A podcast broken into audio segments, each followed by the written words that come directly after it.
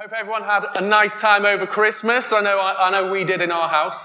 The thing I love about Christmas, you know, obviously there's, there's the real meaning of Christmas, which is never to be lost, but the stuff around Christmas can also be quite enjoyable as well. I like all the, uh, all the different, uh, what's the word? What's the word I've written down here?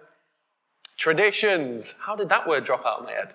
I love all the different Christmas traditions. So you, you pull a Christmas tree out, you decorate it, you have a little glass of mulled wine. Uh, me, in my family, in the Brown family, what we do every Christmas Eve, we all go up to Ruthin Castle. But nice little castle. We have a hot chocolate and we do Secret Santa. We always get ridiculous presents for each other. Uh, I can't even remember what I got this year, but Laura will tell me at some point. It was very good and I appreciate it a lot. Maybe if we can just take that out of the recording. Thank you. uh, we also go ice skating every year, which is great. I mean, it's a relatively new tradition, but I do love it. Uh, but my favorite part of, of the stuff around Christmas is all the Christmas movies. There's one movie that I like to watch every year if I can, and that is Muppet Christmas Carol, the greatest Christmas movie ever made. I will hear no argument. I'm standing up here with a mic, so you are not allowed to disagree. Uh, so, for those of you who don't know Muppet Christmas Carol, it is, it's a Christmas carol, the story by Charles Dickens, uh, about a man called Ebenezer Scrooge. He's not a particularly nice man, but it turns out he's, he is a nice man. He's just a product of his past, and he needs to look to the future and live in the moment. It's a great film. Watch it. It's very good. This morning, though, I'm going to talk about a different Ebenezer. Uh, this Ebenezer is part of the Jewish tradition. So, in the Jewish Old Testament, what you got quite a lot of was when there were significant moments in the, the history of, the, of, the, of the, the Jewish people, they would plant stones. They would put stones in the ground. So Jacob, when he had the vision of, of the ladder up to heaven, he planted a stone in the ground and he said, This place will be called Bethel. And it's, it's a reminder that this is where God came to earth, and this place is sacred. Um, there was one of those stones was called Ebenezer. What we're going to do is dive into the scripture at this point. So we're going to be going to 1 Samuel chapter 7. Um, just a little bit of background for this so it makes sense to you. So the Jews have come out of, of uh, Egypt. Uh, God's brought them out. They went into the desert. It's a 40 day journey from one side of the desert to where the promised land is. But you know what people are like. We don't need 40 days to mess things up. So they got into idol worship and all sorts of stuff fell out of favor with God, so God kept them walking around in the desert for 40 years. That is before Joshua takes them into the promised land, where everything's great for a while, but again, they fall back into sin. Idolatry starts happening. Um, what's happened just before the part we're about to read now is the Ark of the Covenant is captured by the Philistines. It's, the Philistines take it back to their homeland. It does them no good at all because God was not it wasn't his will to really dwell with the Philistines, so he caused them all sorts of problems. They sent it back, and that's where we're at now. So we have Israel who are in sin and in need of repentance. So, 1 Samuel 7, and where are we now? We'll start at verse 2. Uh, then all the people of Israel turned back to the Lord. So Samuel said to all the Israelites, if you are returning to the Lord with all your hearts, then rid yourselves of the foreign gods and the Ashtoreth, and commit yourselves to the Lord and serve him only, and he will deliver you out of the hand of the Philistines. So the Israelites put away their Baals and their Ashtaroths, and they served the Lord only. Then Samuel said, Assemble all Israel at Mizpah, and I will intercede with the Lord for you. When they had assembled at Mizpah, they drew water and poured it out before the Lord. On that day they fasted, and there they confessed, We have sinned against the Lord. Now, Samuel was serving as leader of Israel at Mizpah. When the Philistines heard that Israel had assembled at Mizpah, the rulers of the Philistines came up to attack them. So all of Israel was at this point repenting before God, and the Philistines heard about it and they thought, right, we're going to crush these guys now while they're all together. So when the Philistines heard the, uh, blah, blah, blah, the rules of Philistine came up to attack them. Blah, blah, blah is not in my translation, just so you know. Um, when the Israelites heard of it, they were afraid because of the Philistines. Now, the Philistines vastly outnumbered them. They had way better armor. They actually they had chariots, which were like the tank of the day. So they were right to be scared at this point. Uh, they said to Samuel, Do not stop crying out to the Lord our God for us, that he may rescue us from the hand of the Philistines. Then Samuel took a suckling lamb and sacrificed it as a whole burnt offering to the Lord. He cried out to the Lord on Israel's behalf, and the Lord answered him. While Samuel was sacrificing the burnt offering, the Philistines drew near to engage Israel in battle. Here's where it gets interesting. but that day, the Lord thundered with loud thunder against the Philistines and threw them into such a panic that they were routed before the Israelites. The men of Israel rushed out of Mizpah and pursued the Philistines, slaughtering them along the way to the point below Beth-kar. Then Samuel took a stone and set it up between Mizpah and Shen and named it Ebenezer, saying, Thus far the Lord has helped us. So the Philistines were subdued and they stopped invading Israel's territory. Throughout Samuel's lifetime, the hand of the Lord was against the Philistines. The towns from Ekron to Gath that the Philistines had captured from Israel were restored to Israel. And Israel delivered the neighboring territory from the hands of the Philistines. And there was peace between Israel and the Amorites. Samuel continued as Israel's leader all the days of his life. Woohoo! So, the key verse here then Samuel took a stone and set it up between Mizpah and Shen, and he named it Ebenezer, saying, Thus far the Lord has helped us. So, the Israelites, despite being outmanned, outgunned, and out of their own land, because the Philistines, Philistines had come in and they'd taken it from them, despite all of that, God delivered a definitive and ongoing, lasting victory for this repentant nation. He didn't just give them victory that day. After that day, it says they went on to reclaim their land and liberate the area around, which is amazing. Like, no wonder he put a stone in the ground. That's pretty, that's pretty special. So, the, the reason he planted this stone, though, is because as people, our nature is to look inwards in good times and bad times. I don't know about you, but certainly what I experience, I have to force myself to, to sometimes say, actually, no, get out of your own head, Dave. God's got this. So, the purpose of this stone is to help direct the attention of God's people where it belongs. So, where do we look naturally? Like I say, we look into ourselves.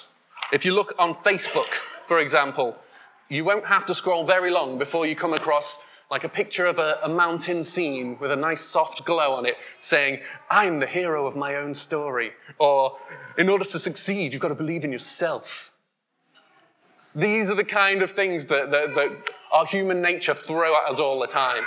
You know, a bunch of like cute kittens and something saying how, you know, you need to stop wishing and start saying, I will. I hate all that kind of stuff. But it's, it's everywhere because it's in our nature. We have whole industries devoted to self help books, you know, to, to self actualization, self reliance, telling us that the only way to be really happy is to not need anyone for anything. Or on the other, the other side of it, which is still inward looking, you have people who are like Western, Eastern philosophers like Deepak Chopra, who says the, the only way to get everything you ever wanted is to have a completely empty brain and breathe in a very special way. And I'm not even joking. When, when you, I've seen interviews with him, and that's literally his key to life. Is a special breathing technique and an empty mind. I'm leaving that there. I'm halfway there, that's all I'm saying. And it's not the breathing technique. Uh, but yeah, either way, whether we're trying to push ourselves out, which is ironically putting ourselves in it, saying we are in control, so we have to push ourselves out, or whether we're trying to make ourselves the focus of everything, we are ruling God out of the equation. That never ends well. And as Christians, we do this too. If we, if we just think back over our Galatians series, the whole thing in Galatians is you can't do it, only God's grace can. That's, that's Galatians in a nutshell. So this is not just something I'm saying that, is a danger for the world. This is a danger in the church as well, and we need to be on the lookout for it. We don't want to be slow to seek God or slow to recognize his hand in our life. We don't want to be those people who confess God with our mouth but deny him with our lives. So that was the, the meaning of the stone. The meaning of the stone was to direct people's attention to God.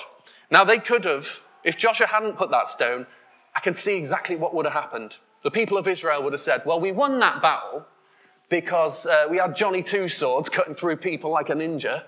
Or we had, you know, Phil with his big spear. I swear he threw it about 70 meters and took out five chariots.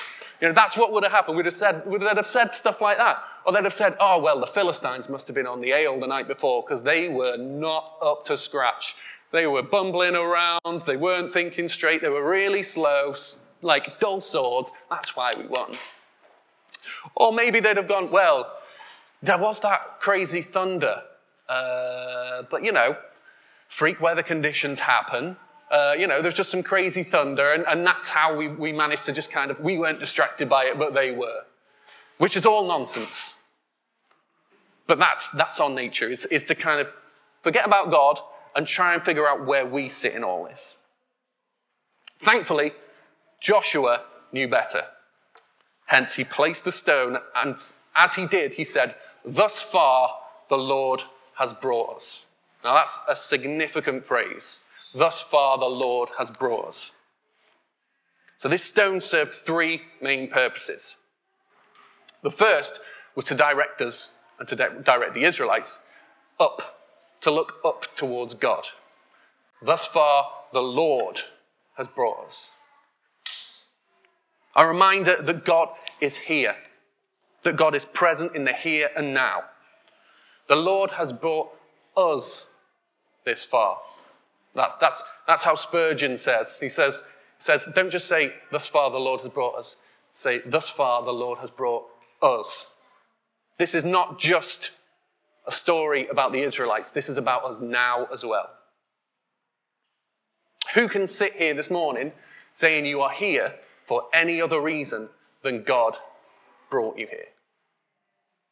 Why would you be sat in this room on a Sunday morning when you could be at home asleep if it weren't for God, the grace of God, the salvation that comes with that? None of us. But who are we looking up to?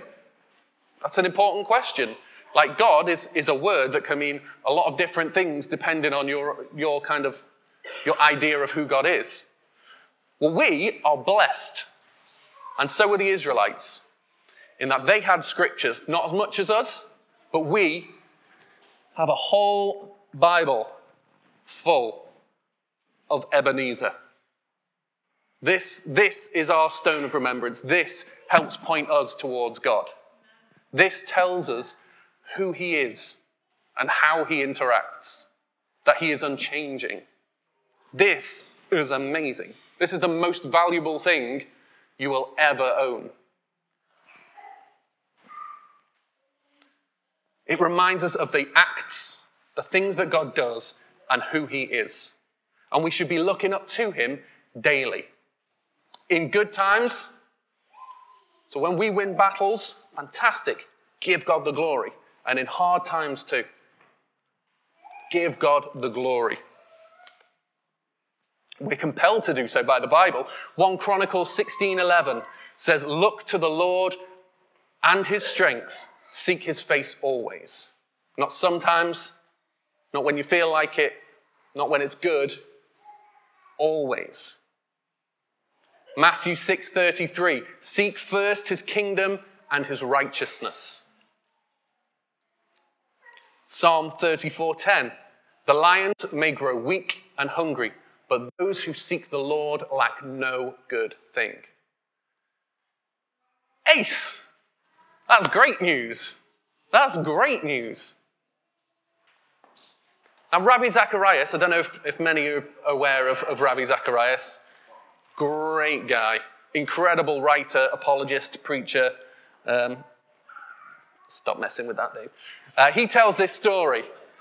He tells a story about a farmer now, this farmer's got a horse, And it's a beautiful horse, absolutely beautiful horse, like makes Black Beauty look like a donkey, that kind of nice horse. Uh, and he uses it to help him plow his fields. And uh, one day, breaks away from the plow, jumps over the fence, runs off into the forest, and he's gone.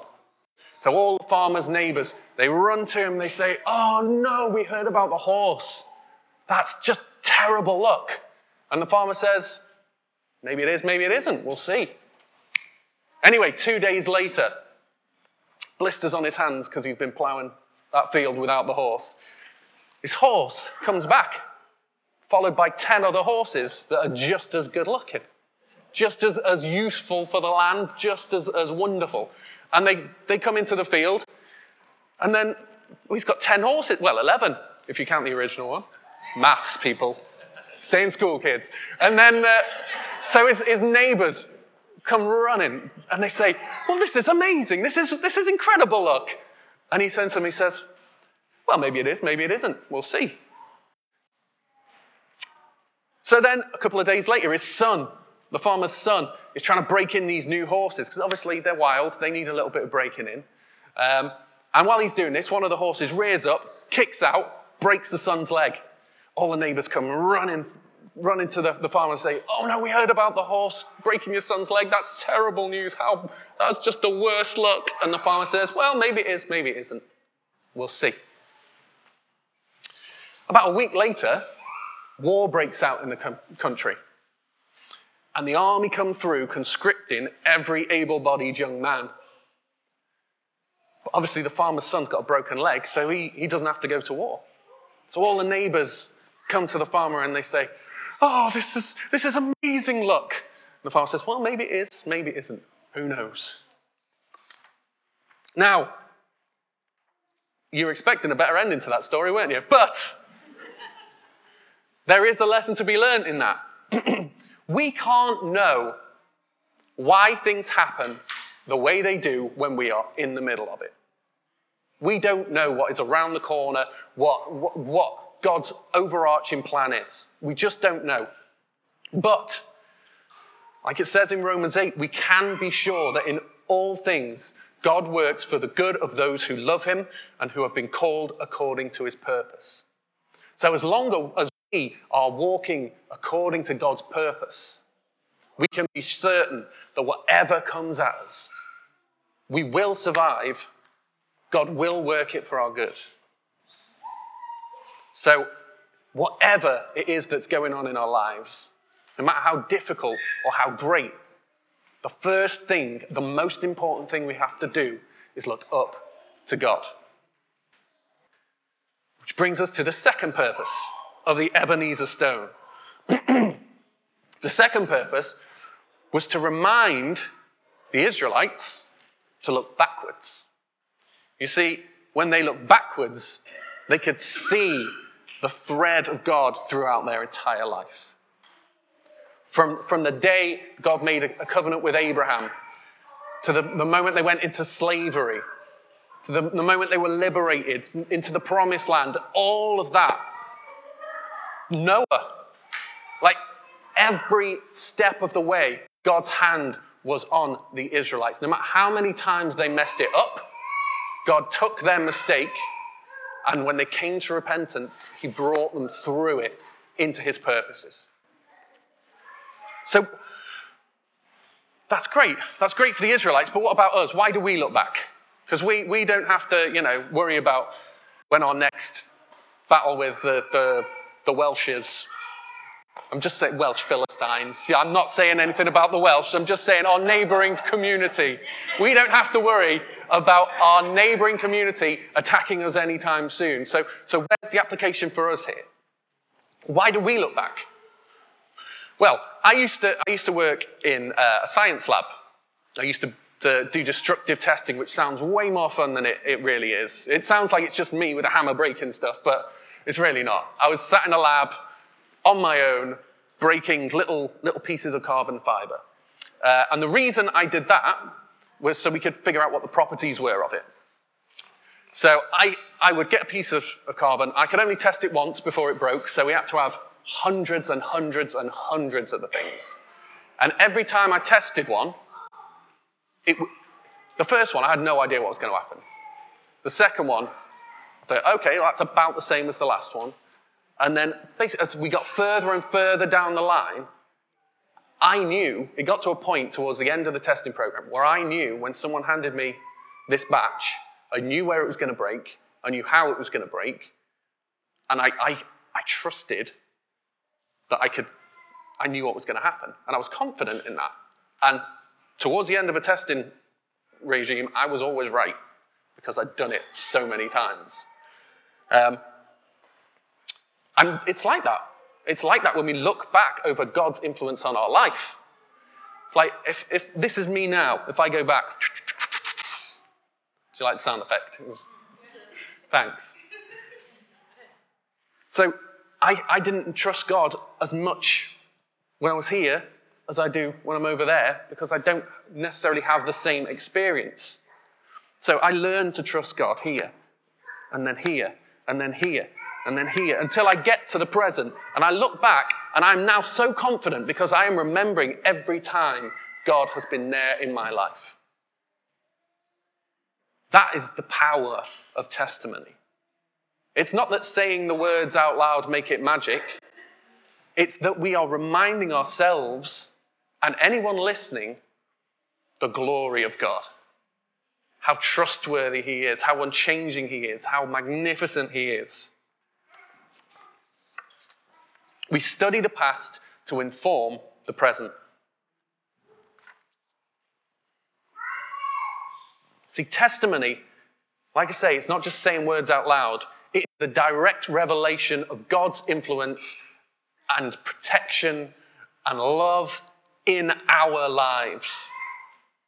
We are so blessed to have the word because we have so much revelation of who God is. But testimony is the personal revelation of God in our lives. In our lives. And it's not something we should keep to ourselves. This is something we should share publicly because it not only builds up me, but it builds up you and it glorifies God. So that's a win win win.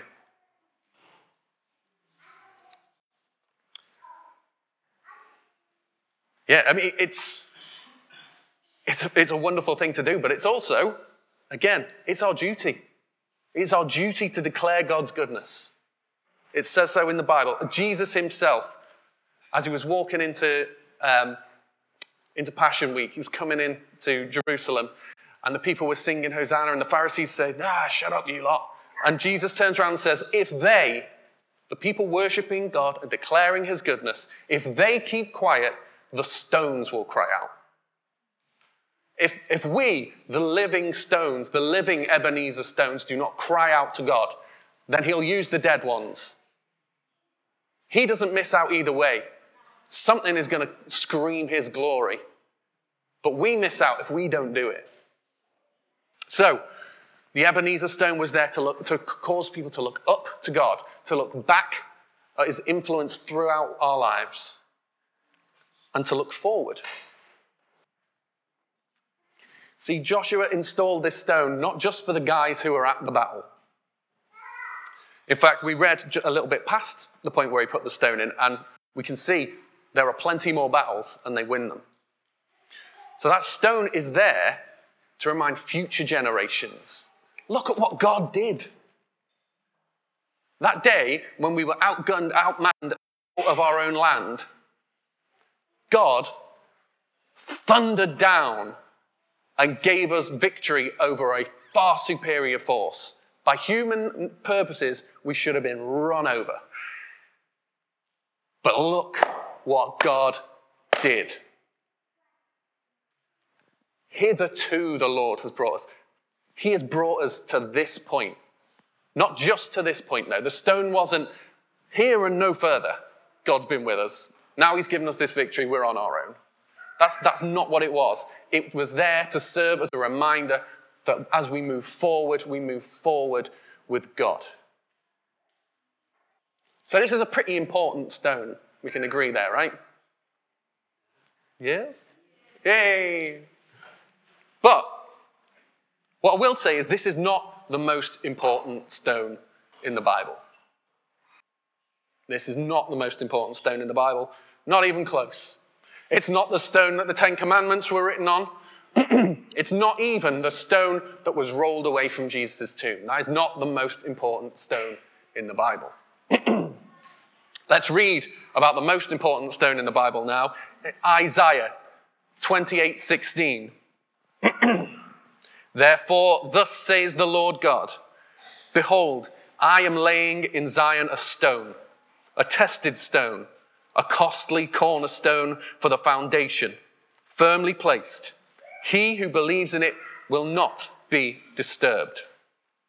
Psalm 118 The stone which the builders rejected has become the chief cornerstone.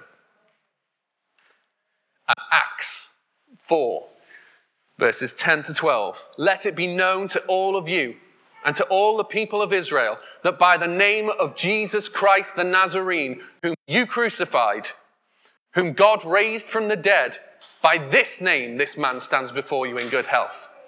He is the stone which was rejected, quoting Psalm 118 there, by you, the builders, which became the chief cornerstone. And there is salvation in no one else. For there is no other name under heaven that has been given among men by which we must be saved. Amen. That is a cracking piece of scripture. That's the gospel right there. So the cornerstone is Jesus. That is the most important stone in the Bible. Stone as metaphor, obviously. I'm not saying Jesus was made of stone. So, do we all know what cornerstone is? I'll explain it anyway. So, in Israel, they didn't have tons of wood for building houses, they didn't have loads of different building materials. It was pretty ropey land at times. What they did have was a lot of stones.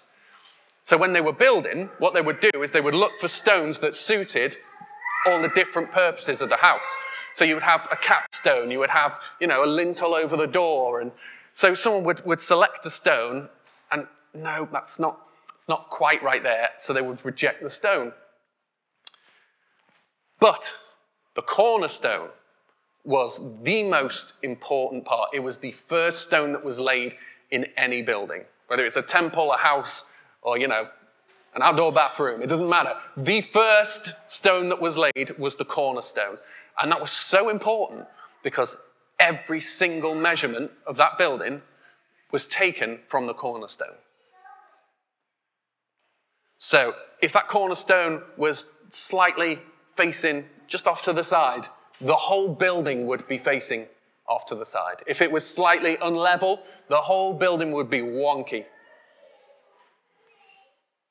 So, every, every single part of that building was made in reference to the cornerstone which is why this, this particular image is used. Because with Jesus as our cornerstone, every single thing we do must be in reference to Jesus. We have a victory. It is in reference to Jesus. We have a loss. We have heartache. We have pain. It is in reference to Jesus that we deal with that. We look up through Jesus to God we look back at God's provision, at God bringing us to this point, and we look forward through the lens of Christ into eternal salvation.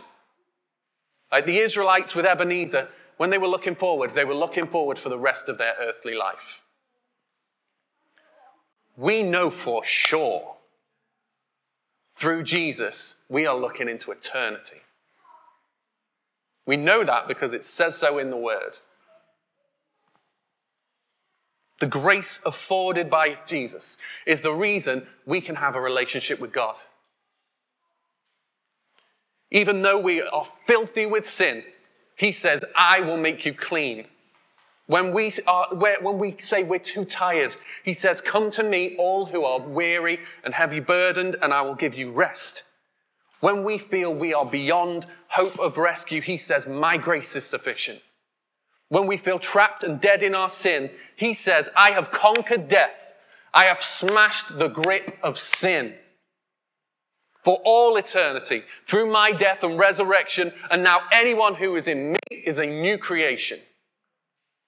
With Jesus as our cornerstone, we can look back, we can look up, and we can look further forward than anyone dare dream into the presence of God.